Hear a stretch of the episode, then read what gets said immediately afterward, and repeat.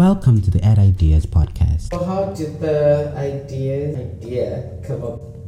DI has always been a very bombarded industry.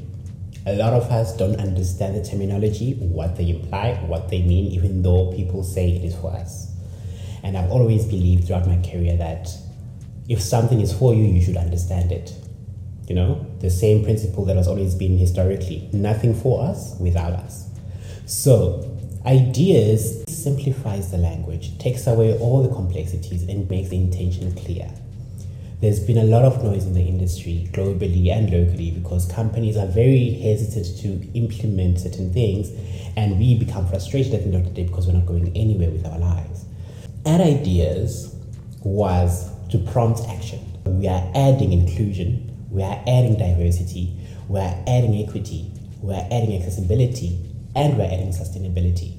Because all of that are our ideas to be great, our, our ideas to thrive, not just in the workplaces, but elsewhere out of work.